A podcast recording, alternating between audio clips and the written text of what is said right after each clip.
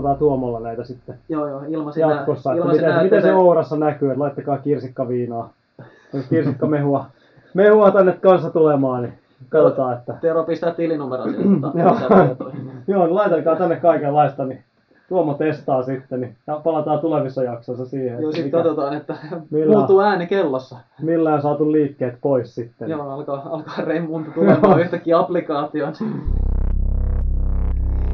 Runners High, podcast juoksusta. Podcast juoksusta. No niin, tervetuloa Runners High podcastiin. Tällä kertaa ollaan taas palattu tänne meidän perinteiseen Jätkäsaaren bunkkeriin pari spesiaalimman jakson jälkeen. Ja tota, ollaan tässä tosiaan, kun noita muita jaksoja on e- nauhoiteltu, niin saatu tässä viimeisen muutaman viikon aikana aika monta hyvää kysymystä. Ja tota, vastaillaan niihin ja oikeastaan yhden kysymyksen pohjalta valittiin tämän jakson teemakin. Eli tänään puhutaan aika paljon tällaisista niin kuin la- laitteista ja apuvälineistä, joita voi käyttää harjoittelun, harjoittelun tukena ja oman elimistön seurannassa. Studiossa on taas koko perusjoukko, eli Aki Nummela, Tuomo Salonen ja minä Tero Forsberg. Tervetuloa. Päivä. Heippa ralla. Mitäs kuuluu? Avataan nyt kuulumisilla, kun tässä on taas hetki vierähtänyt edellisistä. En mä tiedä, ei oikein kuulu, kuulu yhtään mitään. Että hyvin syksy etenee ja vahvasti juoksu kulkee. Niin kuin kuulemma sullakin, Tero. Ai sä oot semmoista kuullut? Joo, Ravenna on puolitoista viikkoa aikaa ja nyt olitte tuossa äsken vähän puhuit siihen malliin, että toivottavasti toi se tuleva viikonloppu, että mistä sitä niinku, alkoiko vähän jo kutitella viivalle Saattaa huippukunta lipsahtaa ohi. Niin, ja nyt oli vähän semmoinen, että, että, että toivottavasti ei niinku, alkaa vähän venyä pian tää kunnon ajoitus. Ollaanko he liian herkällä jalalla jo liikenteessä? No, mä, mä käyttäisin ehkä vähän eri termejä, mutta tota, jotain sinne päin. Tero tuossa kun käveli, käveli tuossa, niin kantavat läpi sun pakaroihin, että aika herkässä näin. Kyllä. En tiedä, että oliko, johtuiko siitä, että uudet Nexti, Nexti-prosessit oli käyty hommaamassa. Että en tiedä sitten, että johtuiko siitä tästä tää, tuota, notkea askel vai mikä oikein, mikä oikein oli homman nimi. Ehkä vähän enemmän kuin 4 prosenttia tarvittaisiin kyllä nyt, mutta se 4 prosentista on ihan hyvä aloittaa. Joo, mikä se on Ravennan puolimaraton puolentoista viikon päästä, niin mikä se on tämänhetkinen vire?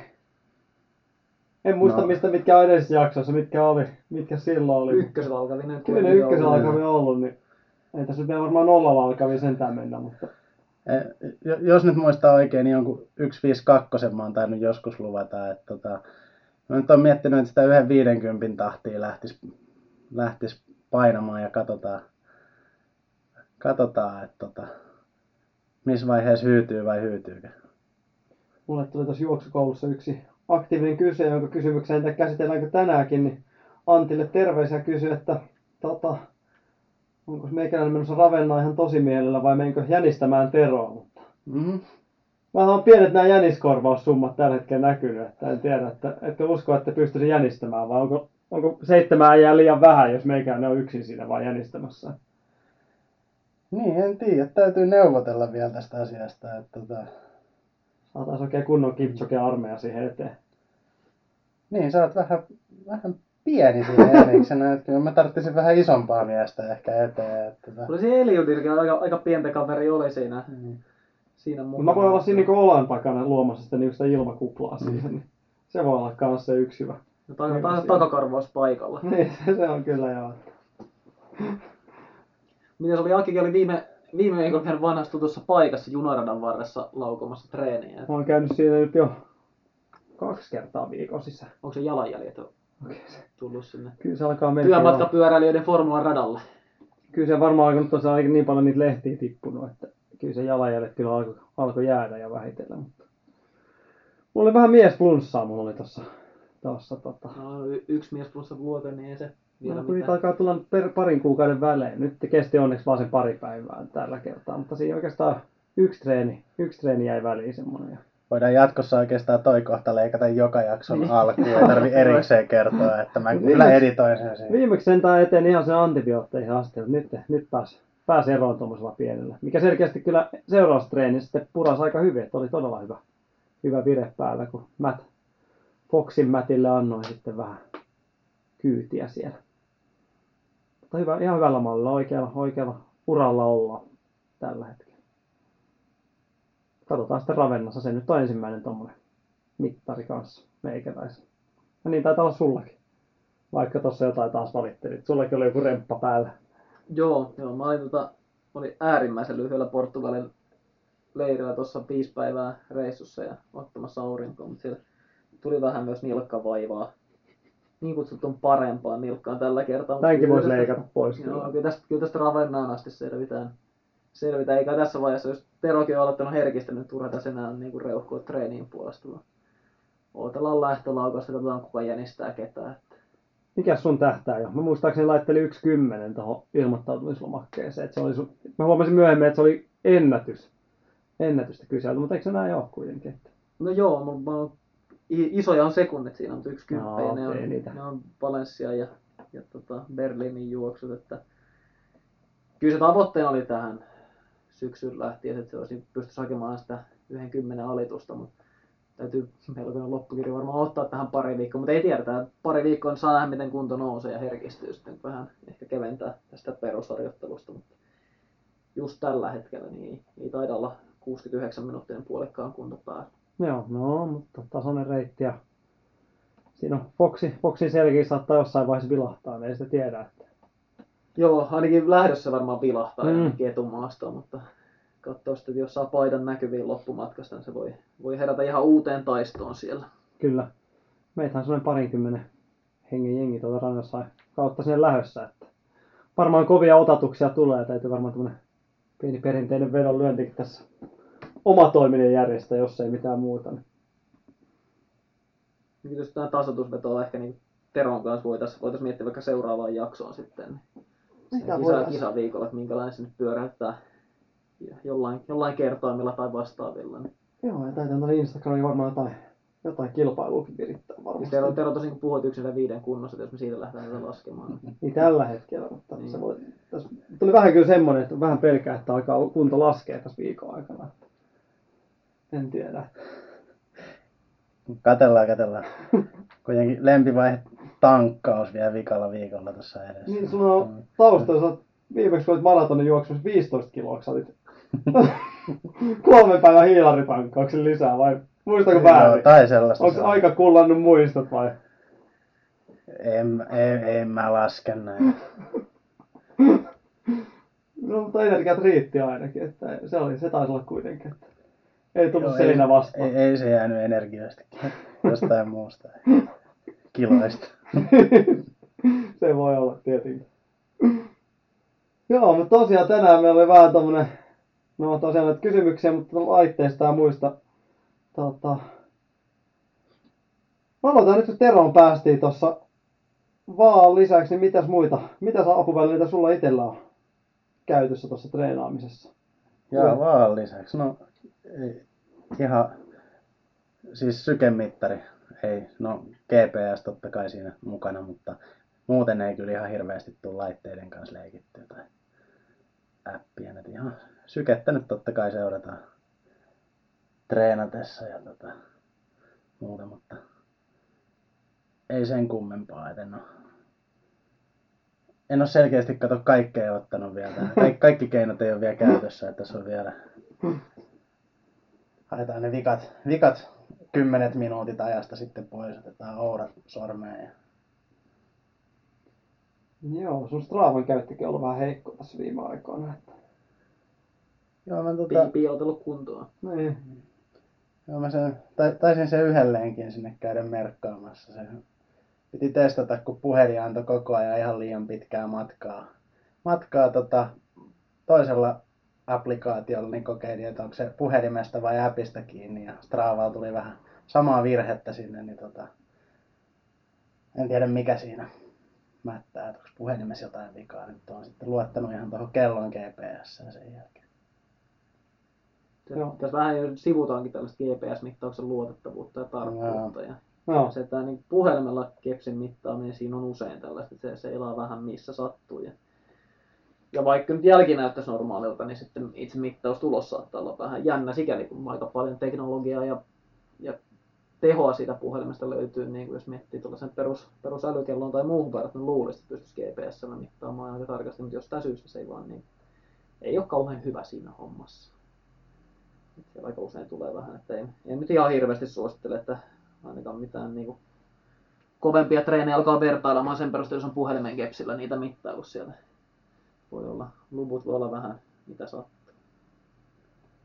Joo, mulla on vähän sama tilanne kyllä kuin Teron kanssa tällä hetkellä, että en ole hirveästi noita apuvälineitä on nyt käytössä. Että sähän tuomaan oikeastaan meillä semmoinen, että sulla on kaikenlaiset härvelit roikkuu tuossa kaulasta sormiin, mutta mulla on tällä hetkellä oikeastaan kans toi syke, sykekepsimittari oikeastaan niin kuin ainoa, ainoa, mikä niin aktiivisemmassa käytössä, käytössä tietenkin. Ja Strava, Stravassa tietenkin segmentit on kovassa kyyläyksessä, mutta Ja nekin siis matkan, matkan mittaustahan se on. Että se Siitähän se on sama homma ja näinhän, näinhän niin se on ohje- kyllä. ohjelma siihen. Joo, no teillä on jo syke ja kepsi. Tero tuossa totesi, niin että kepsi, mitä se oli, totta kai kepsin mitta. Tuolla tuossa miettimään, että ei se alle 10 vuotta. Että mitään. Mulla on ensimmäinen kepsikello ollut itsellä käytössä ehkä joku seitsemän vuotta sitten sitä luokkaa. Et, et kyllä tuossa vielä niin Joo. vuosikymmenen alussa muistan, että me on oltu tota Arizonan leirillä sillä, että, että siellä on juostu aamulenkkiä niin, että, että sitä on vaan niinku fiiliksen perusteella päätetty, että mikä, mikä tämän päivän vauhti, että paljon tämä kilometrimäärä on. Ja sitten vanha totuus oli, että, las, että aika hyväkin tasot juoksijat laski kevyitä lenkkejä vaan viisi minuuttia per kilometri ja joo. siitä, siitä vedettiin vaan. Se on aika mielenkiintoista nyt kun ajatella sitä, että kyllä se on niin maailma ollut huomattavasti eri, erilainen silloin. No ei sitä nyt tosiaan kauan ole, että mennään se 7, 8, 9 vuotta taaksepäin.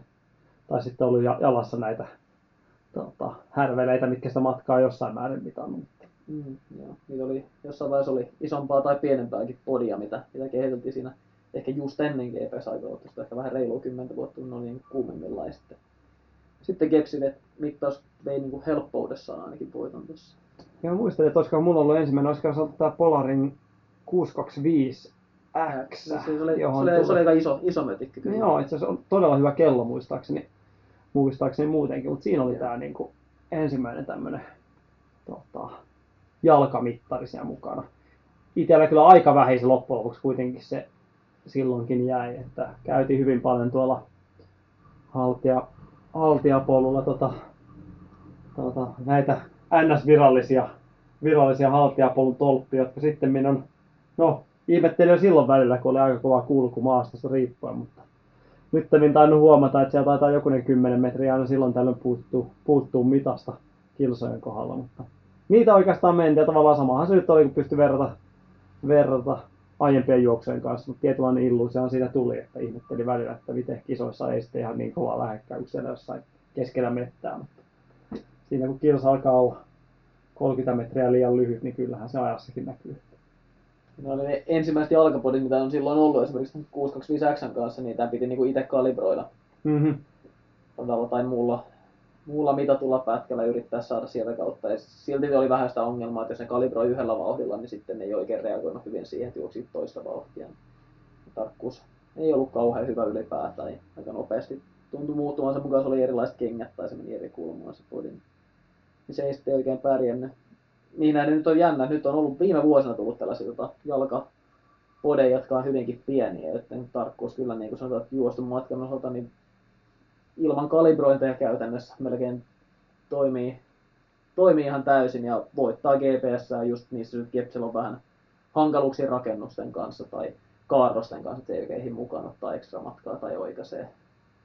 Oikaisee, että sieltä tulee niin paljonkin epätarkoitti kepsiä ja sitten se body kuitenkin mittaa just sitä linjaa, minkä, minkä jalka on siinä edennyt ja tietysti sieltä saadaan muuta dataa, niin biomekaniikkaan liittyen kosketusaikoja ja, ja erilaisia tällaisia niin kuin nilkan, nilkan pronaation kulmia ja, ja kontakteja sieltä. Et näytti itse asiassa olevan Eliud Kipsogellakin joissain kuvissa, niin on ollut podit jaloissa treenitilanteessa ja nyt ei tuossa Viinin juoksussa ei podeja näyttänyt olevan, mutta mut en ole varma, onko Montsassa kuitenkin ollut, että silloin on vielä kerätty, tai Montsassa siinä treenijuoksussa on ollut ja ilmeisesti siinä on kyse Transcribe podeista, joita hän käyttää, niissä, niissä on nimenomaan niin aika paljon sitä biomekaniikkatietoa, minkälaisia, millä vauhdilla nilkan jalkaterän pronaatio tapahtuu, että kuinka nopeasti tavallaan lyö sieltä ja tota, missä kulmassa jalkoja tulee.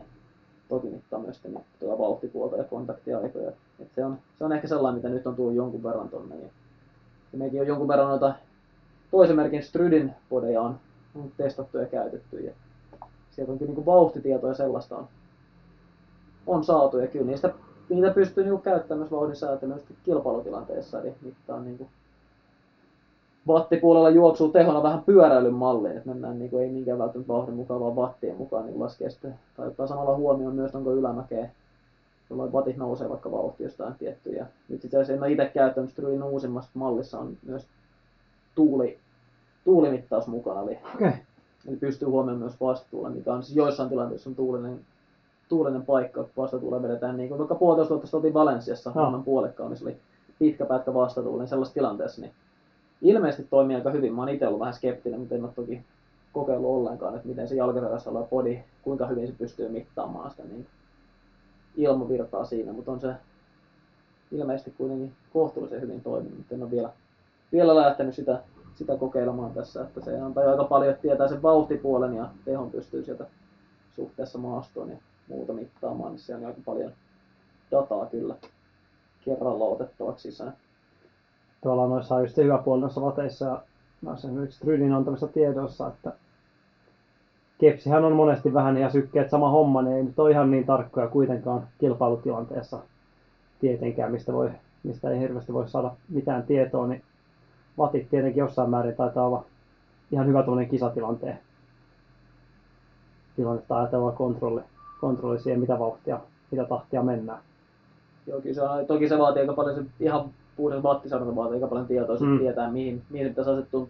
Toki se antaa myös sitä tarkkaa vauhtia, mitä sitten, se on aika ikävä, jos on jossain isolla, isolla maratonilla ja Gepsi heittää vähän häränpyllyä siihen ensimmäiselle parille kilometrille tai alkaa ylipäätään vetää Joo. väärin, siitä on aika vaikea seurata, että, että jos se tulee luotettavammin sieltä jalkapodin kautta, niin pystyy seuraamaan niitä omia väliaikoja omaa vauhtia sieltä, vaikka ei välttämättä niitä vatteja sinänsä seurallisikaan. Eli ei, ei sinänsä huomioi sitä mäkisyyttä, vaan lähinnä siitä vaan, että no, tämä kilsa oli ylämäkeä, mutta nyt tuli tätä vauhtia, että saisi sen tarkemman, tarkemman vauhtitiedon sieltä. Niin siinä mielessä kyllä hyvä, mutta tota, siellä on tietysti vähän makua sitten kilpailutilanteessa, että lähteekö seuraamaan kellon ruudulta lisädataa vielä siitä, että nyt seurataan tätä niin, tällaisen apuvälineen Mm. kanssa, mutta se voi joillekin henkilöille, jotka hakee jotain, ja se voi olla sellainen eri, eräänlainen Kipchogen jänikset kyllä siinä, että saa sen tasaisen vauhdin Kyllä. sieltä haettua, että ei tarvitse luottaa välttämättä muuhun porukkaan ja jäniksiin ja virallisiin väliaikatolppiin tai siihen kepsiin, että on siinä, on siinä paljon etuja, mutta ehkä se vaatii vähän kiinnostusta myös siihen, että käyttää tuollaista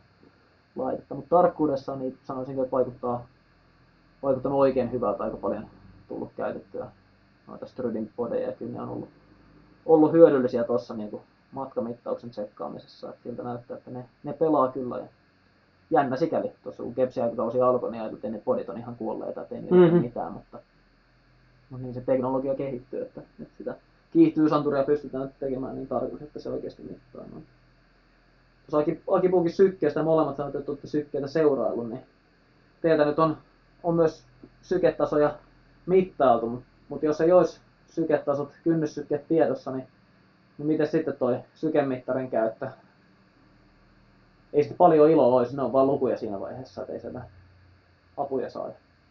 No näinhän se taitaa suurimmalla osalla suomalaiset edelleen olla, että monilla on, monilla on mittarit löytyy kädestä, mutta ei tosiaan tiedetä mitä ne, mitä ne näyttää, että se on aika mielenkiintoista kyllä, että tuo, mitä näitä juoksukouluja on tuossa korkkaalla, niin monillahan siellä on aina sitten kysellä, että mitäs, mitäs sykkeet on, ja ne on 150, ja no, mitä se sulle kertoo, niin eipä se mulle oikein, se kertoo sen taas, että syke on, mulla on luonnostaan vähän korkeat sykkeet. Tätähän se taas aina perinteiseen tapa, tapaan kertoo. 220 minun ikä. Se, joo, se, se mutta eihän näin niinku, joo, se ei, ei niinku olla useammissakin jaksoissa tuossa taas, taas sykepuolta käyty läpi, niin eihän se, jos te tiedä niistä mitään, niin eihän se mitään myöskään kerro, että se on, se on ihan sama.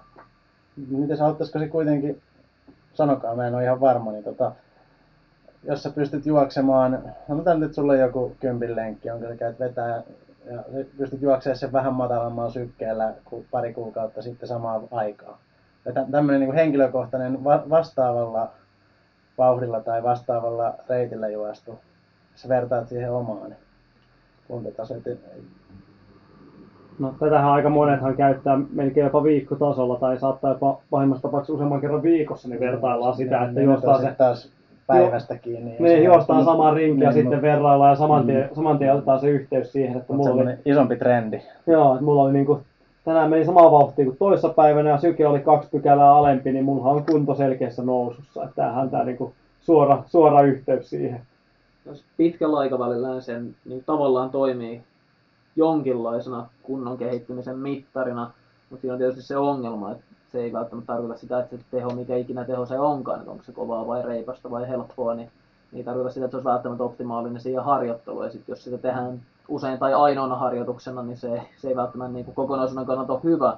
Ja sitten tietysti tulee se, että jos me puhutaan pitkästä aikavälistä, niin sehän voi se syketaso voi vähän muuttua siinä, Mm. etenkin sitä harjoittelusta riippuen, että se ei välttämättä sama 157 ei, ei välttämättä ole, jos se oli ylä VK, niin se voi olla, että se, se muuttuu siitä ja kynnykset laskee, niin 157 onkin sitten vähän yli anaerobisen kynnyksen, että se on niin oikein TV-kova lähes, lähes kisatehoinen suoritus, että sikäli se ei niin tavallaan ole absoluuttinen mittari, mutta sitten taas toisaalta perustestinä se voi niin kyllä toimia, että että ehkä sekin olisi silloin hyvä, että tietäisi ne kynnyssykkeet, että harjoittelussa olisi järki tehoalueiden osalta ja Mhm. silti käyttäisi sitä jotain ehkä noin ylä VKn sykettä, millä nyt yritän juosta tämän testilenkin tällä sykkeellä ja sitten verrataan sitä aikaa siinä. Että se, se sellainen oma, oma testisuorituskyvystä voisi hyvin olla olemassa, mutta se, että jos ei sitä sidota mihinkään kiinni, niin se jää ehkä vähän iskuksi ilmaan.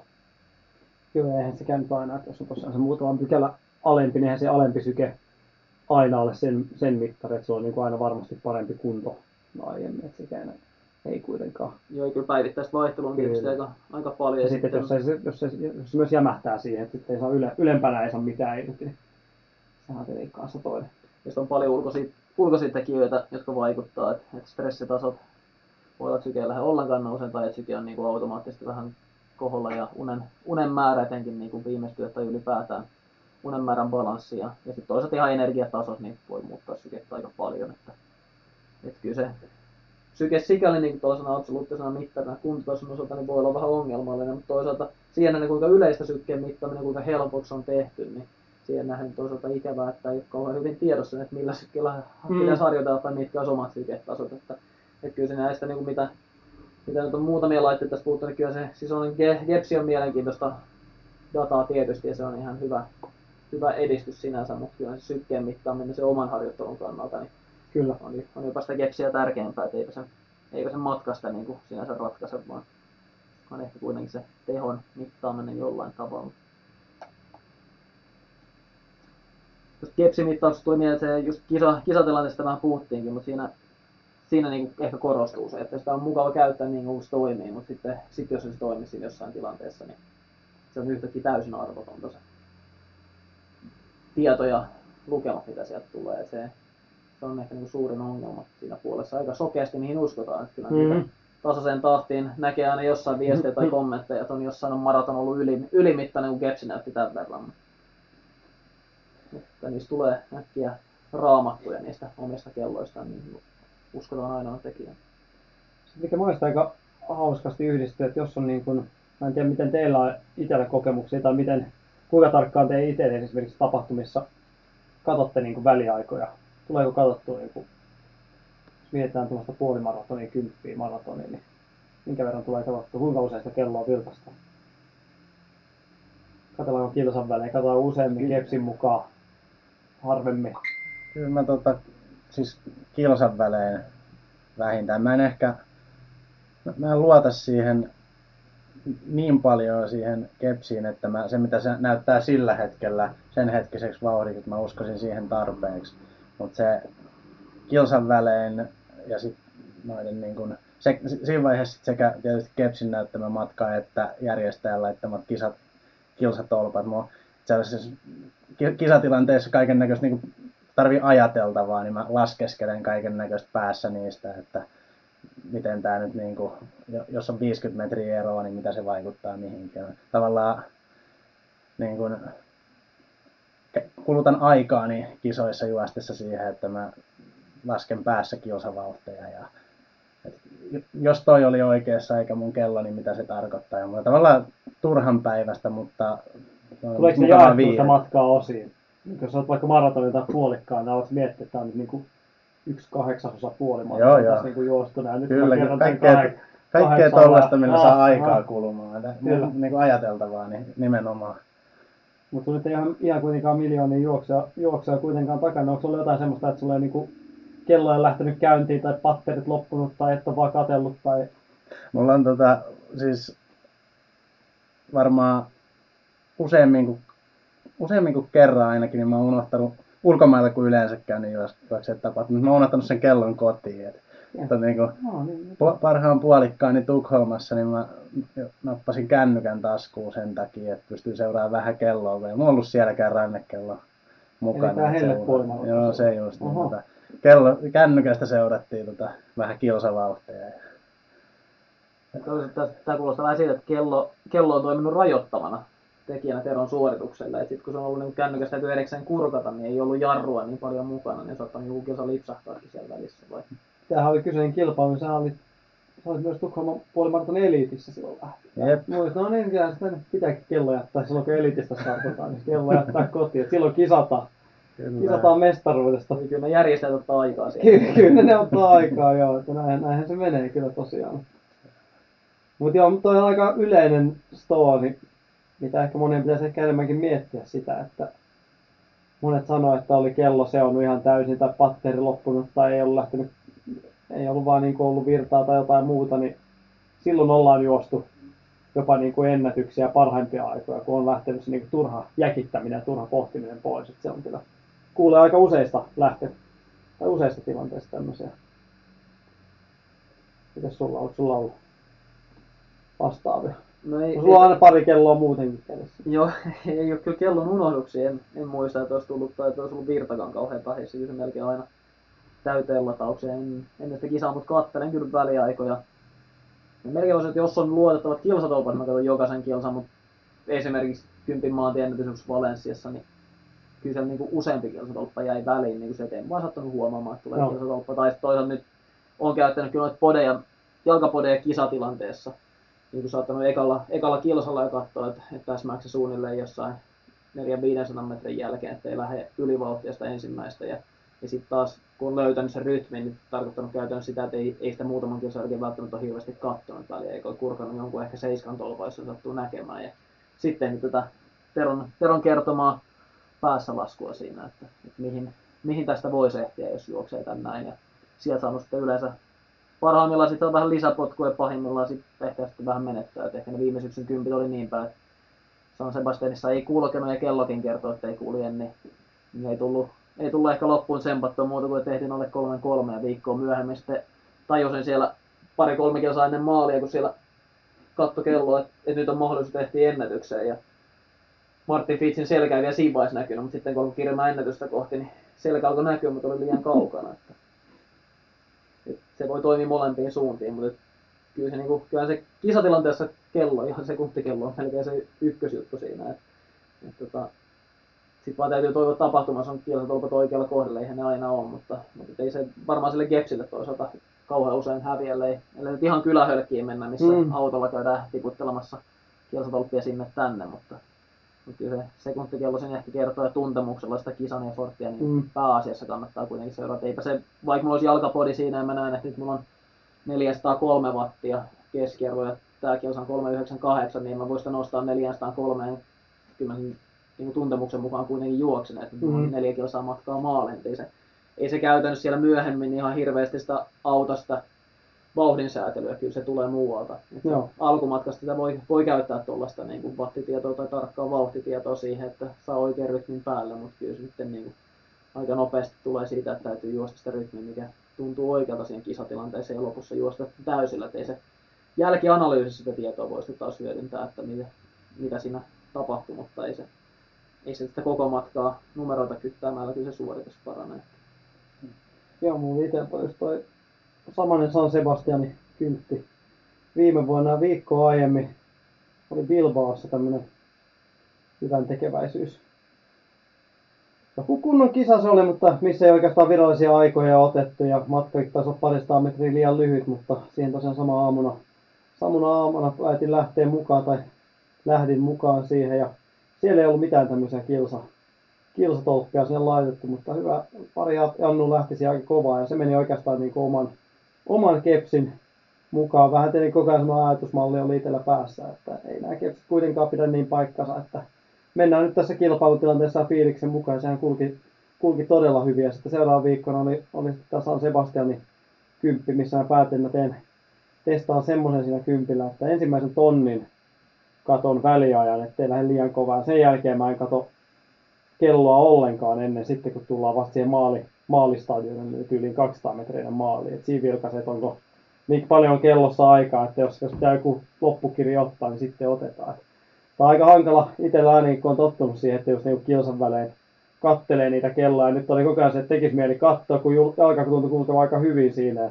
Katsoisi viiden kilsan välejä, mutta pidin kyllä niin kuin pääni siinä aika tiukasti. Et se on aika mielenkiintoinen tunne sitten, että siinä niin kuin maalialueelle tuli ja vilkas kelloa, että paljonko on, paljonko on taulussa. Että, et, se, se kulki, kulki kyllä ihan hyvin ja oli rento, että ei turhaa semmoista niin kuin jäkittelyä tullut missään vaiheessa. Aika tasainen tahtikin se oli loppujen kuitenkin, kuitenkin ollut siinä. Et sitä mä itse treeneissäkin tässä viime vuosina enemmän ottanut, että on vaan niin kuin, esimerkiksi varmasti pystynyt kontrolloimaan tarpeeksi rauhallisia vauhtikestävyysharjoituksia, niin on, en ole katsonut ollenkaan. Esimerkiksi jos mä oon puoli tuntia jossain rentoa VK, niin mä oon pelkästään sen sykkeen mukaan mennä. Mä en ole katsonut yhtään sinä aikana, aikana tota, paljonko on matkaa mennyt tai mikä on kilsavauhti. Mä oon mennyt ihan tuntemuksen mukaan. Sitten mä oon sen jälkeen aina, kun puoli tuntia ollut täynnä, niin mä oon veikannut sitä, että paljonko on, on tota, niin kuin 10, 10 metrin tarkkuuden oli paljonko on mennyt. Et kyllä ne aika hyvin on siihen niin kuin, käytännössä järjestää ehkä 50, no 50 metrin sisään oikeastaan mennyt kyllä yleensä aina. Että se niin kuin,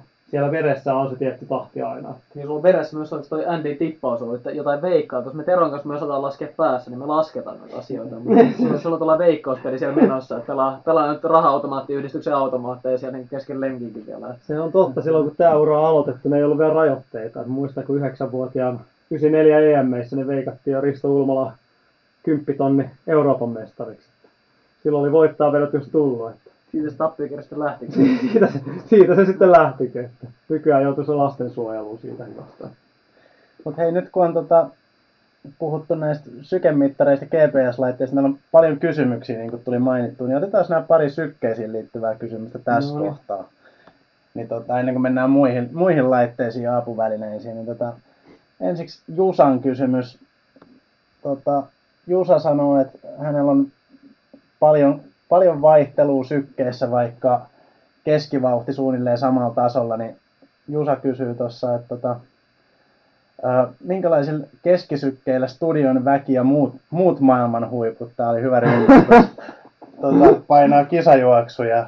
Ja selkeästi viikataan tapsaa ja muihin. Mm, toki kaikilla on yksilölliset sykerajat, niin varmaan helpompi puhua prosenteista maksimitehoissa, mutta tota, No heti ensimmäiseksi tietysti täytyy sanoa, että kisasuorituksissa niin matkahan vaikuttaa aika paljon siihen, että millä keskisykkeillä painetaan, mutta tuota, jos nyt lähdetään Jusaa itse treenaamassa puolimaratonia kohti, niin otetaan se tässä vaikka esimerkiksi. Joo. Mulla on vähän itsellä se, että mä harvemmin käytän kyllä sykemittaria kisasuorituksessa. Mulla on vähän syke, syke tahtoo olla kisatilanteessa aika paljon korkeammalla kuin treeneissä. Treeneissä kyllä. Viimeksi muistan jossain kympin, kympin kisa joku, ehkä olisiko muutama vuosi sitten käyttäneeni, käyttäneeni sykemittaria ja sanoisin, että se nousi 109 10 ekan kilsan jälkeen ja sitten se oli siellä plus, plus miinus yksi, kaksi pykälää loppuun asti ihan siellä samoissa pyöriä. Eli käytännössä aika niin kuin en semmoisiin sykkeisiin pääse varmaan treeneissä missään määrin, vaikka vetäisin kuinka nappilaudassa. Eli kyllä se niin kuin aika vaikea tietenkin sanoa ihan, ihan tosta, että mikä sitten maksimitehoista on, mutta aika lähellä se niin all sen puolelle oli kyllä. Mm. Mutta syke on tietenkin syke kanssa. Kipsokesta ja kumppaneista mä en kyllä osaa yhtään sanoa mistään sykkeestä. Sykkeestä kyllä heidän osalta, että nyt on se turvallista varmaan arvioida, että Kipchoge menee aika samanlaisella kisasykkeellä noin, noin isossa mittakaavassa kuin mitä Aki menee. Että kun juostaan, juostaan kovalla tasolla maratonin puolikasta kymppiä, niin, niin aika samoissa siinä mennään, mutta tota, kymppi on ehkä helpoin purkaa, mitä lyhyempi suoritus, niin sitä varmempaa se on, että sykekin nousee maksimiin siinä lopussa. Että pidemmässä suoritus voi muut asiat jo rajoittaa, että sykekään ehkä nousee ihan maksimiin siellä, siellä lopussa, mutta kyllä, tota, kyllä kymppi, niin kyllä se maksimikestävyysalueen sykkeellä mennään. Mä tuossa pari, pari omaa kaivoin nopeasti, mitkä on just nämä muutaman kertaan jo viitattu, en tiedä oliko sykejaksossakin puhetta noista, mutta viime syksyn nämä peräkkäisten viikonloppujen Espanjan kympi, niin San Sebastian se ei oikein kulkenut enkä ihan täysin niitä, mutta toi tukkosta ja keskisyke oli 170 ja nousi 179 lopussa. Ja viikkoa myöhemmin Valensiassa keskisyke 175 nousi 188, että yhdeksän pykälää siinä maksimiseroista, mutta oli niinku tavallaan irtiotto päälle ja tinttasi sinne ihan loppuun. aika tasaisesti se on noussut, ei mikä ihan, ihan loppukirin piikki, että pitkää pätkää tuolla 180 päällä tultu siinä, että se on aika riippuvaista siihen, että minkälainen on kulku, ehkä vähän lämpötilakin ja, ja sitten se effortin taso, mutta että kyllä me kymppi mennään tuolla niin kuin maksimikestävyysalueen puolella, mutta sitten kun mennään pidemmälle matkalle ja tai ylipäätään suorituksen kesto menee pidempään, niin sitten siinä on yksilöllisiä eroja jonkun verran, että jollain se on kisatilanteessa on selkeästi korkeampi, mitä se on harjoitustilanteessa, ei jollain on niin vähän lähempänä sitä normaalia, se kyllä vaikuttaa siihen, että vaikka puolimaratonilla, jos puhutaan reilun tunnin sinne kahden tunnin pintaan, niin että mennäänkö sitä, kuinka pitkä matka siinä mennään BK-alueella. Ei välttämättä mennä ihan hirveän, hirveän pitkään, vaan se voi aika nopeasti olla, että, että syke pomppaa kuitenkin sinne MK-alueen puolelle siinä jossain, jossain puolen välin tienoilla tai, tai jopa vähän sitä ennen. Ja mennään sellaista niin ala MKta siinä pitkiä pätkiä. Että kyllä niitä syke, syketasoja, sitten jos sitä alkaa prosentteihin muuttamaan, että onko prosent, prosentit maksimyrkkistä kenellekään tuttu mittari, että, mm-hmm. että se, se on niinku ehkä hankala kysymys tässä, mutta sitten mennään kuitenkin yli 90 prosenttia maksimisykkeestä. Ja maratonilla niin sitten on valtava ero siihen juokseeko maratoni vähän yli kaksi tuntia vai neljä ja puoli tuntia. Mm-hmm. Ne on ymmärrettävästi, siinä on kestossa aika paljon eroa, niin se vaikuttaa aika paljon siihen, että millä tehoilla sitä mennään. Että tavallaan kuitenkin nyrkkisääntönä on se, että kaikki menee kahden tunnin suorituksen ja suunnilleen keskenään samanlaisilla tehoilla, mutta, mutta sitten jos joku, joku tekee neljä ja puolen tunnin suoritusta verrataan Akin kahden tunnin ja varten suoritukseen, niin siinä, siinä on aika paljon eroa, miten siihen täytyy sitten niin kuin arvioida ja suhtautua. Että, mutta että siinä maratonilla sanoisin niin kuin se, mitä on nähnyt porukan syketietoja, niin kyllä monella se kuitenkin nousee maksimikestävyysalueen puolelle. Osalla nousee aika aikaisin ja osalla nousee sitten vasta ihan lopussa olettaen, että jalat, jalat kestää iskuttaa sitä, mutta, mutta tullaan kuitenkin sinne. Ja sitten aika monella on, ollaan lähellä sitä, että maratonilla mentäisiin lähelle anaerobista keskisykkeen osalta. Mitä pidempään suoritu, pidemmästä suorituksesta kyse, niin ehkä vähän jäätän alapuolelle mutta sinne paikkeilla. Mutta ylipäätään tämä on ehkä vähän, vähän teoreettista jälkiseurantaa ja omiin arvoihin voi niin vertailla, mutta, mutta muuten niin en mä tiedä, ei tule ihan hirveästi ehkä teet tuolla tiedolla, että, että mikä se on, koska en mä sitä lähtisi kisatilanteessa käyttämään. Jos peräkkäisten viikonloppujen kympeillä voi olla niin keskisykkeessä viittä pykälää ja maksimissykkeessä kymmentä pykälää eroa, aika vähän sillä sykkeellä siinä kisatilanteessa tekee. Ja, niin sykerajoillakaan, ei niitä varsinaisesti ole tarkoitettu niitä sykerajoista kisatilannetta ohjaamaan. Ehkä sieltä voidaan tehdä vauhtipäätelmiä ja sitä käyttää sitä kisatilanteessa seurantaa, mutta pitkä suoritus, menetetään nestettä siinä ja, ja se tulee sitten veren, verenkierrosta ja plasmasta ja se lisää isku, isku tiheyttä siellä, niin syke nousee sitä varten, että nestettä poistuu ja on pienempi määrä verta, niin sitten kompensoidaan sillä, että syke nousee. Ja se tarkoittaa sitä, että se sama teho, mikä tuotetaan, niin tehdäänkin eri sykkeellä. Ja kyllä tekee sitä sykkeestä ehkä vähän vaikean mittarin tuohon kisa arvioimiseen niin missään vaiheessa sitä kilpailua. Puhumattakaan siitä kisajännityksestä ja adrenaliinista, mistä on puhuttu aiemmin. Mä seuraan tämmöinen kaveri kuin Nikolas Navarro, joka onko se 211-212 maratonari Stravassa seurana ja tiedän, että hän käyttää hyvin paljon sykemittareja, niin katsoin tässä just, niin oli 20 juossut kisassa Pariisissa 5908 ja maksimisyke ollut 183, keskisyke 176 siinä 20 ja käytännössä viides kilsa niin ollaan 178 noustu ja sen jälkeen se on hieman jopa laskenut ja vasta tuo viimeiset viisi kilsaa niin on lähdetty tuonne vähän hieman 180 yli, yli oikeastaan mennyt, mutta tuommoisia lukemia, tuommoisia lukemia hänellä, hänellä täällä ainakin, ainakin pyörii. Eli ihan en tiedä, miten, miten itsellä tuommoisessa käyttäytyisi, mutta yhden, yhden oman Valenssian juoksun tämän puolikkaan poimin, koska siellä oli vähän erikoinen vauhdin jako tai voimien jako, kun siellä oli kova, kova vasta, tuli monta kilsaa putkea siinä meidän ryhmä vähän alkoi luumuilemaan, eikä oikein niin kuin kukaan halunnut vetää, niin siitä yhden ruotsalaisen kanssa vedettiin edellistä porukkaa kiinni. Ja jos tässä jälkikäteen katsoo sykekäyrää, niin siitä on helppo sanoa, että siinä vaiheessa on menty liian kovaa sinne vastatuuleen.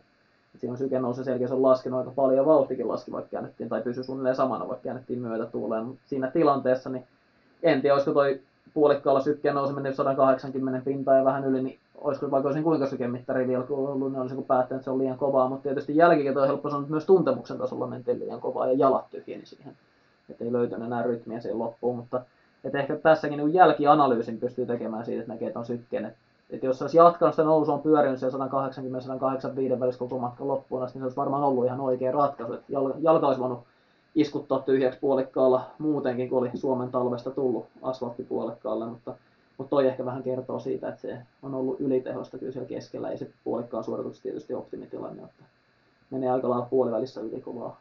Joo, kyllä.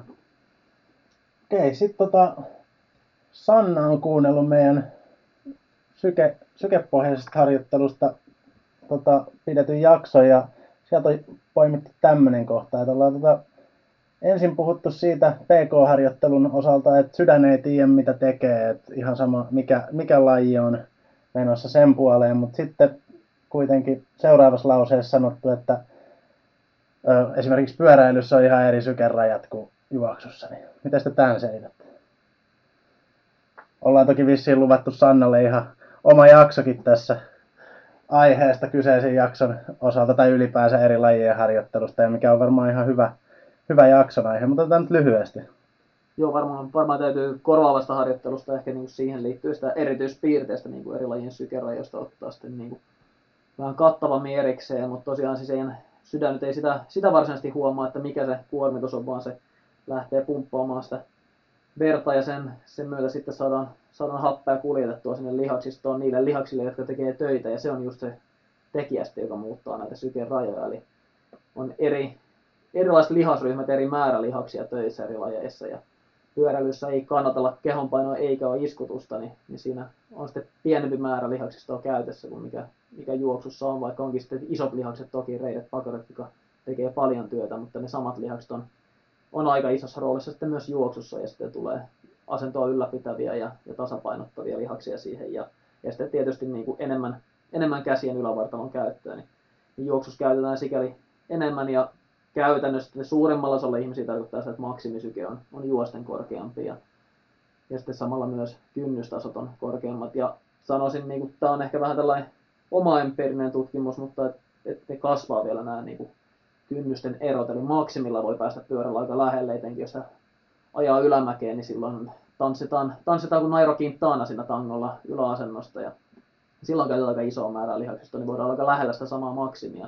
Mutta sitten jos pyöritellään helppoa pyörittelyä PK-alueella, niin ollaan aika kaukana siitä juoksun PK- tai aerobista kynnyksestä, niin, niin siellä ero saattaa kasvaa, mutta tietysti vahvat pyöräilijät eli ammattipyörät, niin ei välttämättä saa yhtään korkeampaa sykettä juosten, kun mitä he saa pyöriä, mutta ne on vahva jalkaisia kavereita, jotka pystyy sitten hyödyntämään todella hyvin sitä pyöritystä. Ja tavallaan voima riittää viedä itsensä tiukoille. Jos taas laitetaan juoksia pyörän päälle, niin saattaa olla vähän siitä kiinni, että voima ei riitä pyörittää niin paljon, että pääsisi samalla tavalla maksimiin asti, mutta se työtä tekevien lihasten määrä siinä on niin kuin ehkä pääasiallinen selittävä tekijä, että minkä takia niillä lajeilla on erilaiset sykerajat. Ja juoksu ja pyörä on siitä hyvät esimerkit siinä, se voi olla hyvinkin merkittävä se ero, että ei kannata sillä juoksun sykerajalla lähteä pyöräilemään ja luulla tekemänsä PK, että yleensä joutuu aika kovaa pyöräilemään, että pääsee sinne teholle ja, tota, ei sitten välttämättä tee peruskestävyyttä.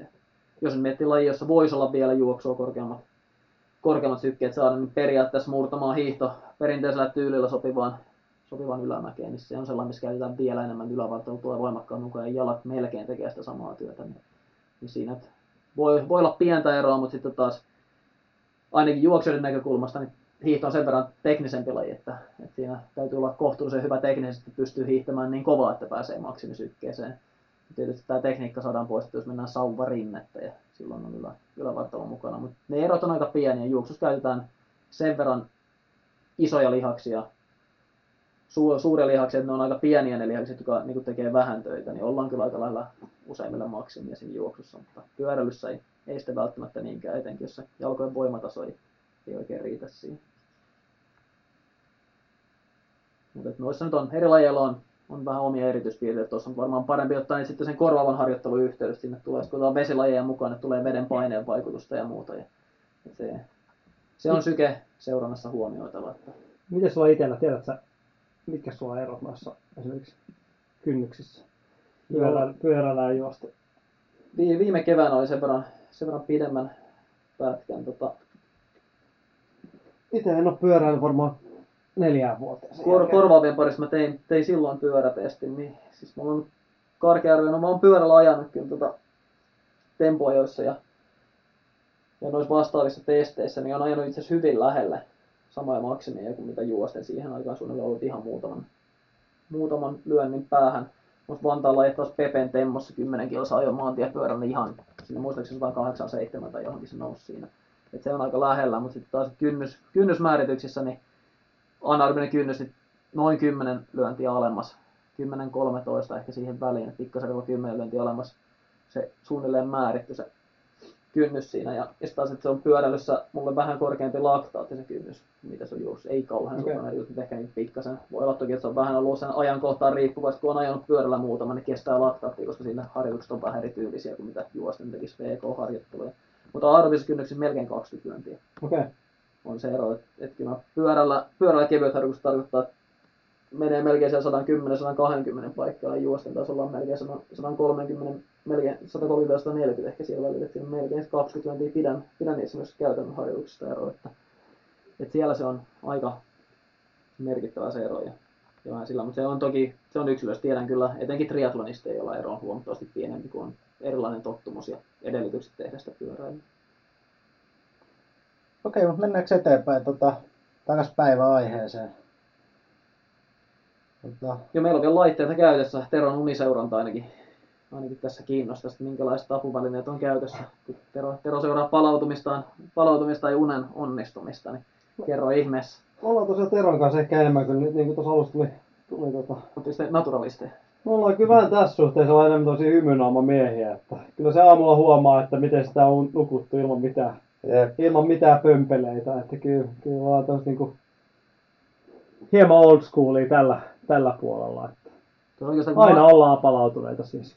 ma- mainitsit tuon hymynaama jutun, niin se on itse asiassa sellainen, mitä ehkä että Suomessa meille kaikissa lajeissa ei välttämättä ole sellaista harjoituskulttuuria, sellaisia harjoitusryhmiä, mutta sitä tiedät esimerkiksi uintipiireissä on nyt käytetty, niin kuin, että treeniryhmät, niin heillä on tällaisia kyselyitä, iPadille tehty niin valmis kysely, jolla, jolla määritään, että kuinka palautuneeksi tunnet, kuinka virkeäksi tunnet itsesi ja mikä on olotila ja, ja sitten harjoituksen jälkeen, että kuinka rankalta tämä harjoitus tuntuu. Ne, ne niin tuolla nopea kysely, minkä sitten uimarit täyttäisi ennen ja jälkeen harjoituksen ehkä niin vielä 30 sekuntia tai jotain muuta. Ja, ja tota, ne saa valmiiksi, että tau- taulukoituu kaikki data sieltä ja se, se on niin kuin ehkä parhaita mittareita, mitä on olemassa, että pystytään. Etenkin tuossa tietysti, kun on vielä nuorista urheilijoista noissa yleensä kyse, niin saadaan, saadaan tavallaan sitä seurattua, että jos yksi poikkeaa muiden linjasta siitä, miten koki harjoituksen kuormittavuuden, niin se yleensä kertoo siitä valmiustilasta ottaa harjoittelua vastaan. Ja voidaan esim. ennen harjoitusta, jos joku kokee itsensä tosi väsyneeksi siinä, niin voidaan siitä niin kuin tietää, tietää että ei välttämättä tarvitse tintata samaa kuin muilla. Niin on ehkä tällainen niin kuin hymynaaman mittaus on sinänsä niin kuin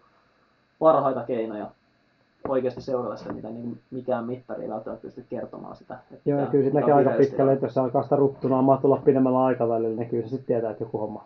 Joku tässä menee kyllä ihan päin persettä kyllä. Että. Ja sitten ihan niin kuin vaikka yksittäisten päivienkin sellainen, että voi, Kyllä. voi kertoa vaikka että on tulos kipeäksi tai että on, on huonoa yötä alla, vaikka se kääntyisikin seuraavaksi päiväksi, niin jos se kova harjoitus juoksee tonneja siihen yhteen päivään, niin se tulee silloin niin kuin huonoon ikkunaan vireystilan ja, ja toisaalta myös palautumisen kannalta. Että, että se, on, se on hyvä mittari siinä, me ei ehkä, jos me laitteesta ollaan tässä puhumassa, niin on toki tavallaan laite, jos sen tekee johonkin niin kuin ylös, mutta täytyy olla itselleen re- rehellinen ja luottaa siihen omaan tuntemukseen eikä siihen, että Ouran sormus sanoi nyt, että on hemmetin hyvä yö takana, että ei muuta kuin kovaa ajoa ja olo on kuin junan alle jäänyt ja energiatasot alhaalla. Niin, niin siinä, on, siinä on ristiriita silloin ja pitää tietää mihin, mihin luottaa. Mut Teille nyt, no Ouran, Ouran mainitsin, mulla on, on itsellä ollut, ollut toi niin kutsuttu älysormus käytössä noin va- vähän vajaan vuoden verran ja, ja tota, noita nyt on, on kaiken näköistä älykelloa,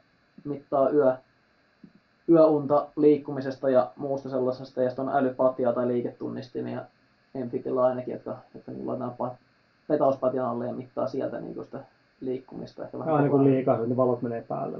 kokonaisvaltaisen niin se, että et ranteesta tai sormesta saadaan, saadaan liiketunnistetietoja, mutta, mutta tässä nyt ehkä täytyy, Suomella on kova maine tällä hetkellä tai ja ansaitustikin tässä niin unen tutkimisessa ja unilääkäri Henri Tuomilehto on monen, monessa yhteydessä pyrkinyt muistuttamaan siitä, että, että ei enää nämä ei unta sinänsä mittaa. Nämä mittarit, vaan siihen tarvitaan tätä, onko se EEG, aivosähkökäyrä, taitaa olla se termi, eli, eli piuhat täytyy olla, jos me mitataan, niitä unen eri vaiheita ja miten se uni oikeasti siellä tapahtuu. Ja tota ainakin niin kuin omat kokemukset sekä tällaista niin kuin puhelimen uniäpeistä, mitä, mitä myös liiketunnistimella sitten mitataan, että myös, myös sormuksen tiedoista, niin tukee tätä mulle koskaan. Kyllä piuhat ei ollut päässä, mutta sanoisin, että epäilen kovasti. On ilmeisesti aika rauhata nukkua, en tiedä kun nukun, nukun siinä mielessä en kyllä tiedosta yhtä, että, että heräilisin tai muuta, niin, niin tota, liikun aika paljon ja näyttää siltä, että Oura tulkitsee sen niin, että ehkä ne vaiheet, joiden siinä logiikassa pitäisi olla remunta, niin merkitsee, että on hereillä pitkiä pätkiä vielä tässä vaiheessa. En, en tietoisesti ainakaan ole hereillä noissa ja siitä tulee tavallaan siinä mielessä epälooginen myös heidän applikaationsa sitä unidatasta. Ja se mulle, mulle ehkä enemmän vahvistaa sitä, että, että se ei mittaa unta se laite. Mutta tuolla kun seuraa esimerkiksi Facebookin foorumia, mistä teille tuossa aikaisemmin vähän mainitsinkin, että on melkoista tarinaa, niin ihmiset ostaa kyllä sen tiedon, mitä sormuksesta tai kellosta tulee aivan täysin. Niin siellä jos on parina iltana on vedetty vihreän minttuteen ja sitten on saatu hyvät lukemat sekä uneen että nukahtamisaikaan, niin sitten se sanoo, että se auttaa. Että se laitteen laitteen antama data on niin kuin ihan absoluuttinen totuus siellä ihmisille se on, se on uskomatonta seurattavaa kyllä välillä, että, että se voidaan nostaa niin, että tavallaan ei ole tärkeää, jos se, että nukkuuko hyviä tunteiko täällä toimii, vaan se, että mitkä luvut sieltä saa pisteinä aamulla herätessään, niin se menee kaiken edellä. Onko toi hyvä, hyvä vai huono suunta sitten? Että mitä sä jengi yrittää saada aina niin parempia pisteitä. Periaatteessa se on ihan hyvä, hyvä juttu kuitenkin.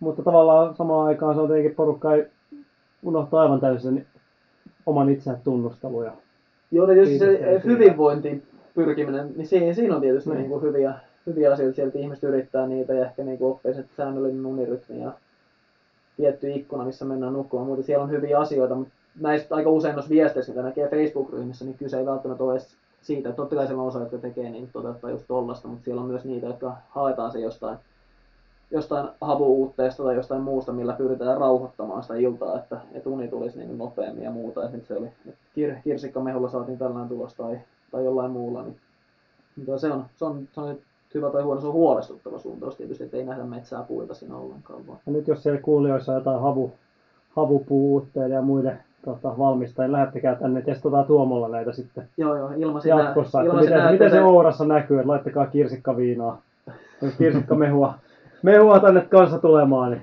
katsotaan, että... Tero pistää tilinumero sieltä. Joo, niin laitakaa tänne kaikenlaista, niin Tuomo testaa sitten, niin ja palataan tulevissa jaksoissa siihen. Joo, sitten katsotaan, että muuttuu ääni kellossa. Millä on saatu liikkeet pois sitten. Joo, alkaa, alkaa remunta tulemaan yhtäkkiä applikaation.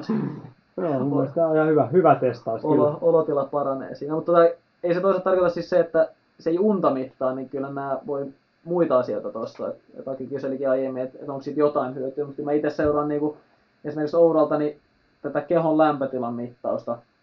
En osaa yhtään sanoa, kuinka luotettava se on. Tää, tässä auttaisi tietysti, että jos olisi jossain vaiheessa ollut tässä kipeänä, niin varmaan näkisi, miten se on reagoinut, lähteekö nousu aikaisemmin. Kop, en en ole ollut niin kuin missään flunssassa tässä nyt tämän, tämän aikana, niin ei nähnyt sitä, miten se muuttuu. Mutta sanotaan, että kyllä siellä niin kuin alkoholiannosten nauttiminen tai valvominen, niin kyllä se näkyy siinä lämpötilan, lämpötilassa myös jonkun verran, että siellä on yksi tuolla isompi, isompi ilta ulkona ruotsiottelun yhteydessä, niin, niin kyllä se näkyy, näkyy siellä lämpötilassa aika selvästi, mutta tasaantui siitä siinä niin parissa päivässä normaali lukemia, että varmasti siinä on ollut niin kuin riskitila elimistössä sairastumiselle ja, ja tulehdustilaa sen puolen päällä. Et, et se on sellainen, mitä seuraa. Ja toinen on sykevälivaihtelu, mitä on, on sitten katsonut siinä, et se, se vaatii tietysti vähän sitä omaa perusdatan tietämistä ja muuta, mutta siellä, siellä pystyy saamaan kyllä niinku tietoa siitä, että mikä on, alkaako olla liikaa kuormaa, että alkaa, alkaa lyömään pieniksi sykevälivaihtelun sieltä, tai jos on sopiva kestävyysharjoittelu päällä, niin se melkein silloin nousee, sitten kun ainakin keskimatkan juoksena huippukunnossa, niin se ei ole ihan korkeimmillaan sykevälivaihtelu, koska ei ole riittävästi sitä kestävyyskuormaa, joka ehkä nostaisi sen sykevälivaihtelun. Tämä on mun tulkinta siitä, mutta Joten ne, ne on sellaisia datoja, mitä mä oon sieltä jonkun verran seurailla, mutta ei nyt ihan hirveän suuria toimenpiteitä, voisi sanoa, että sen puolen tehnyt, mutta kyllä se lämpötila, jos se niinku tulee, sellaista se lähtee nousemaan ja on muutamia päiviä koholla tai nousee yhtäkkiä yllättäen ja tuntee vielä sen lisäksi, että nyt ei ole ollut ihan 100 prosenttia, niin kyllä se voisi olla sellainen tilanne, että tietysti nyt ylimääräinen lepopäivä pöytään nyt ei, nyt ei niinku tunnu hyvältä ja tämä voi olla riskitekijä, että kehon lämpötilan nousussa. Eihän tuollaista, sanotaan vaikka alle puolen asteen tai puolen asteen lämpötilan nousua, niin nyt ihan kuumeena tunne siinä vielä, että ei varmaan kuumen, kuumemittari ensimmäisenä kaivaisi esiin, mutta siitä voisi olla jossain tilanteessa hyötyä. Mutta tämäkin on tietysti nyt, nyt riippuu vähän siitä, että miten, miten sen kokonaisuuden siinä rytmittää, että ei se, ei se auta älysormuksen tietoja seuraalla, jos, jos päivässä ei se ole yhtään lämmintä ateriaa ja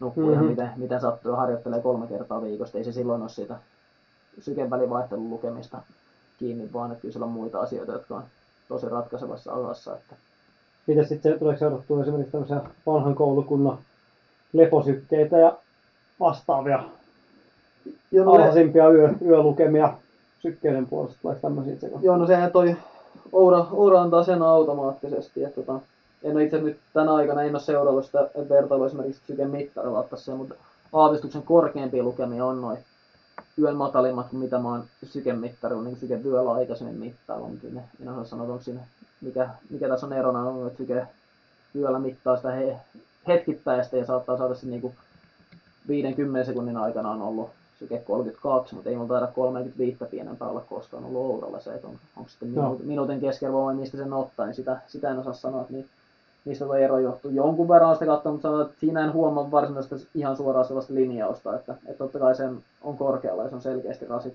rasittunut tai muuta. Mun mielestä nämä vaikuttaa sitten, että tämä lämpötila ja syken välivaihtelu on herkempiä Joo. ja ehkä noudattaa enemmän, enemmän linjaa, joka vastaa harjoittelua ja kuormitusta. Että, mutta totta kai se leposykekin, jos se lähtee koholle, niin, niin on, on merkki jostain. Mutta kyllä noita on kaiken näköisiä on ja tosiaan noita on, on patjan alle asennettavaa unen liikeseuranta anturi ja, ja muuta sellaista. Ihan kaikkea ei ole tullut kokeiltua. Sä olit kellon, kellon uniseurantaa jonkun verran käyttänyt. Minkälaisia kokemuksia sulla on? No ei ihan, ihan semmoista, miltä tota, näiden kaikkien muidenkin, muidenkin piuhojen kanssa. Ei mua vähän toi, jos toi aamu ja unet aina meinaa vähän pätkiä, eli alkuun nukkuu tehokkaasti ja lopussa pätkii. Et sitä samaa, samaa saakaa sieltä tuli. Tää tietenkin tää vaihe oli vähän, nukku muutenkin, muutenkin vähän turhan lyhyttä ja muuta. Kyllä se nyt itsekin tosiaan. En mä nyt tiedä, tuliko sieltä mitään maa, maahan mullistavaa kyllä. Että kyllä sen tietää, että sä oot, jos sä oot kuusi ja puoli tuntia nukkunut, niin kyllä se aamulla tietää, että ei ole ihan, ihan vetristynyt, vetristynyt olla. Mutta väliin kyllä tuli silti ihan hyvä, ihan mielenkiintoista dataa, että tuki myös sitä, että oli aamulla freesi olla vaikka oli tyyliin se seitsemän tuntia vetässy ja niin näytti myös kellokin, että tuli tälleen hyvät pisteet. Mutta voin kyllä, voin kyllä tota, tota, kyllä siinä vähän meinaa kyllä jäädä sen koukkuun, että tavoittelee niitä ns. niitä parempia pisteitä ja muita, mutta, mutta, mutta silloin nyt tosiaan viime aikoina on kyllä selkeästi mennyt aiemmin nukkumaan eikä ottaa kello ollut. Että tavallaan nyt tosiaan mielenkiintoista taas lykätä kouraa ja katsoa, että miten nämä pisteet nyt tällä hetkellä muuttuu. Koska uskon, että viimeisen puolentoista kahden kuukauden ajan niin on nukkunut selkeästi paremmin ja järkevämmin.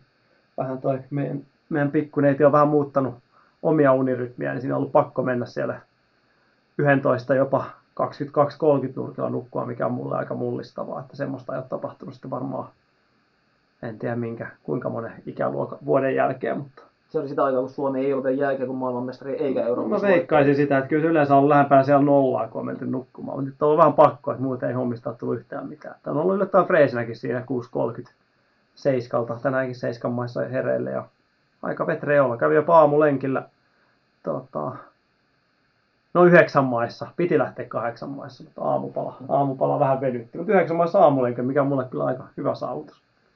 Joo, tos kun noita pisteytyksiä, itse asiassa mä en ole, niin pisteytyksiä toi antaa esimerkiksi sormus, niin siellä on tota, siellä on tällä readiness, ja sitten siellä on unen pisteytys, ja sitten on vielä activity, mä, mä voin sanoa, että näistä en ole niin mitään, en ole seurannut näistä pisteytyksistä. Mä, Joo. ei, ei, voi kyllä sanoa, että toisen koukussa, koska en osaa sanoa, että mitä ne, mitä ne sen viimeisen viikon aikana muistan, että kerran katoin, että, että activity näytti, olisiko ollut 97 silloin, mutta se perustaa enemmän siihen, että ei saisi olla pitkiä aikoja paikalla, jos mietitään huippurheilija, niin melkein kannattaisi olla niin kuin Mm-hmm.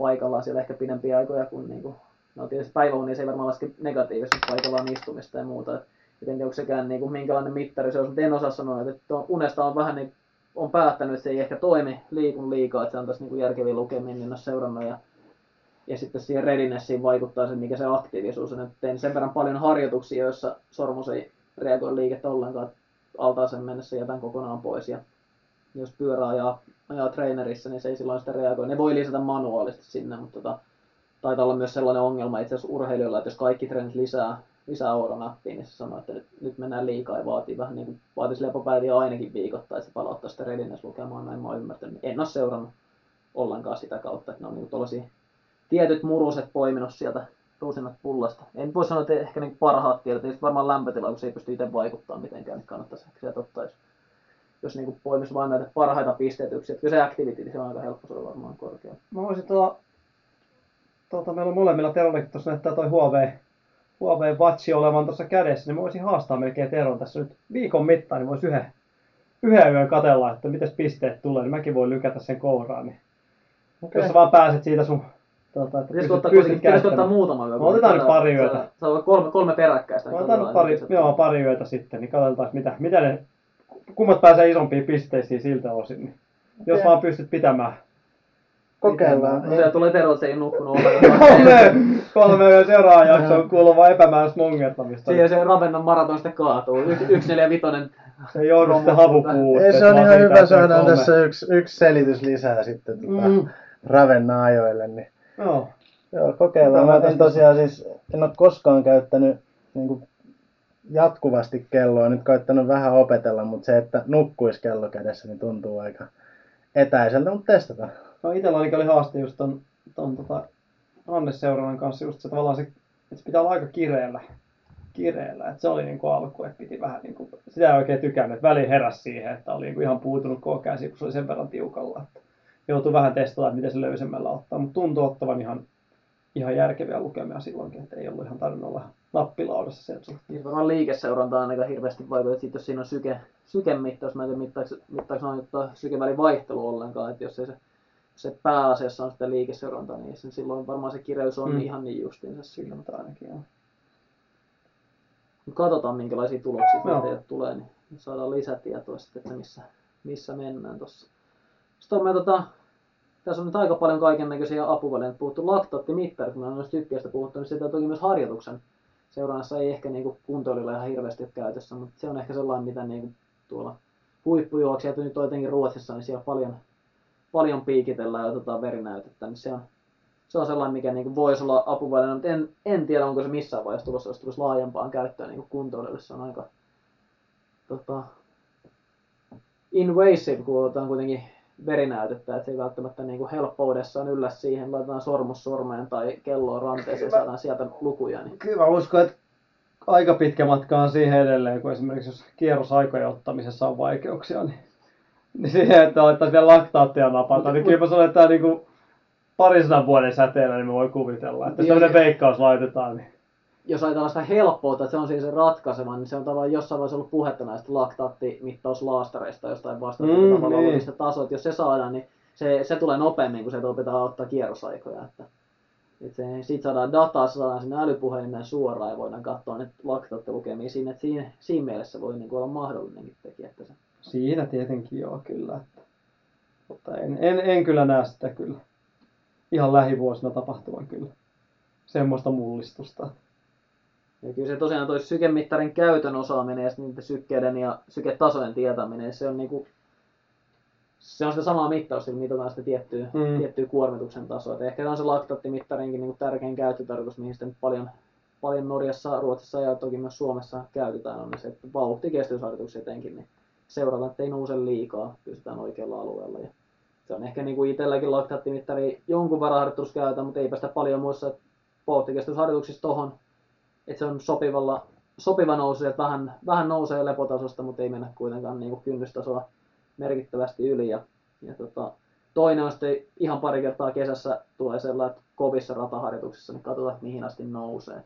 Sitten se alkukaudesta kertoo sitä, että mikä on, mikä on kisavalmius. Jos ei oikein mennä saada kuin 12, mutta tuntuu siltä, että jalat on tulessa, niin ei ole vielä ihan kisavalmius päällä, mutta sitten kun se alkaa nousemaan treenissä 17-18, niin irtiottokyky alkaa olla. Et, et kellokin toki on kisoissa kertoo, mutta Mm. mm. on vähän muokata sitä harjoittelua sen mukaan, että okei, se, se puuttuu nyt vielä maitoapon sietokyvystä puuttuu vielä, kun ei pysty nostamaan sitä korkeammalle. Et ne on aika, aika spesifejä asioita sitten, mihin, mihin tota pystyy käyttämään. Että, eikä sieltä, sieltä ei saa tällaisia hauskoja pisteytyslukuja sitten kuitenkaan. Joo, sieltä ei sitä ei pisteitä ei kyllä sieltä taida tulla. että- Et se varmaan, jos, jos on laktaattimittareiden valmistajia siellä kuulijoissa, niin varmaan kannattaa sellainen pisteytyssysteemi kertoa, että jos V-kohdatuksessa saa sen kolme ja kolme ja puolen välin sen laktaatin, niin siitä saa sitten sata pistettä. Niin Alkaa kauppa käymään.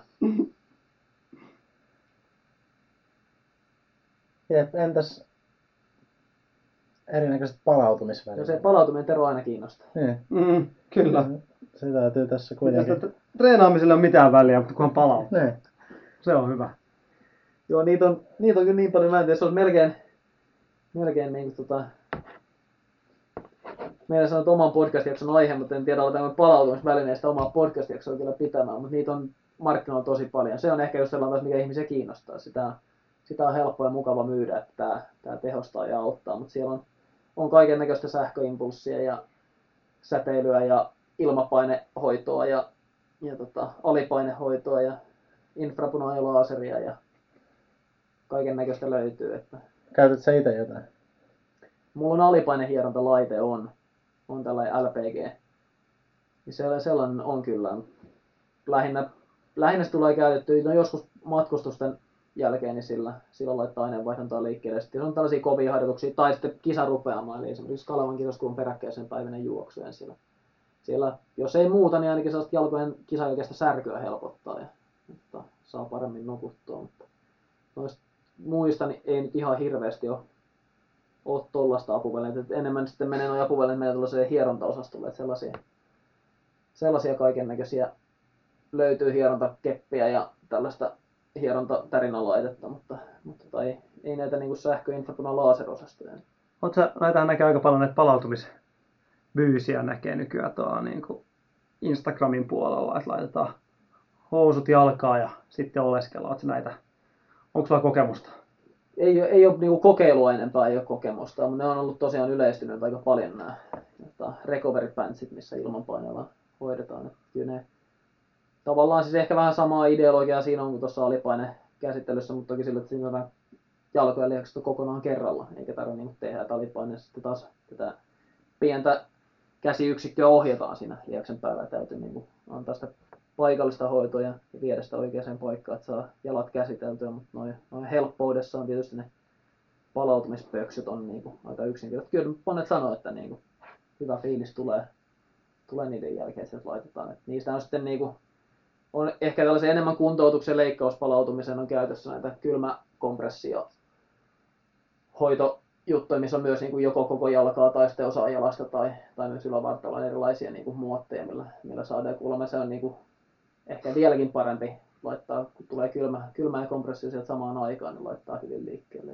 Se mikä on kummasti hävinnyt kyllä muodista, ei puhuta oikeastaan, ne on ka- kaikenlaiset kompressiosäärystimet ja tota, kompressiosukat ja vastaavat. Nämä on, nämä on kyllä viime aikoina kyllä hävinnyt ihan, Mm. ihan näkymättömiä. Tai niistä, niistä, niistä on tullut semmoista, semmoista valtavirtaa sitten, mutta ei tuolla niinku, tapahtumissakaan niitä ei näy yksinkertaisesti näy enää niin paljon.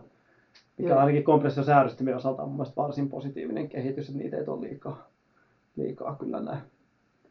Joo, jossain vaiheessa niitä oli aika paljon. Joo. Oli etenkin, etenkin maratonareille ehkä. Että Kyllä. ei näkynyt lyhyemmillä matkoilla, mutta se oli ilmeisesti sellainen uskomus, että ne auttaa, niin kuin, että ei, ei kramppaa, Joo. vaikka siitä ei nyt ilmeisesti niin kuin, ehkä ihan hirveästi ollut kuitenkaan näyttöä sinänsä, että ne vaikuttaa siihen kramppiherkkyyteen kovinkaan merkittävästi ainakaan, mutta, mutta ei, ne on, ne on kieltämättä vähentynyt. Mutta en tiedä, ei se nyt ehkä kuntoille siihen varsinaisesti tullut mitään li- tilalle kuitenkaan. Että Ei, ei, nämä menty varmaan vähän- ne on aika hintavia, Joo.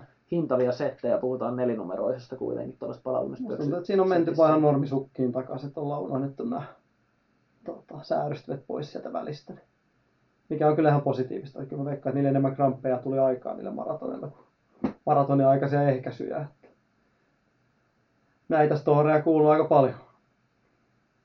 Ja siinä on tietysti ke- kenkäpuolelle on nyt tullut, mistä on moneen kertaan puhuttu, Mm. mm. ehkä sinne on nyt tullut. Ne, ne on kuitenkin tuolla ainakin vauhdikkaampien maratonareiden niin kilpakuntoilijaosastollakin on, on nyt lisääntynyt, lisääntynyt se puoli, että ne kengät hankitaan millä, millä on mahdollisesti saatavissa jotain hyötyjä siihen vauhtiin. Että ehkä se on vähän vienyt tätä varustepuolta sieltä osaltaan. Niin ei ole kyllä kramppien vähentymistä luvattu, mutta ajan parantumista kyllä sinänsä. Ja ehkä samaan aikaan myös niin raskaampia kenkiä, mitä pidemmillä matkoilla ne on, on sitä vahvistusta otettu sitä kautta lisää. Ensimmäinen valinta ei ole ehkä, ehkä kaikista ohuimmat kuitenkaan.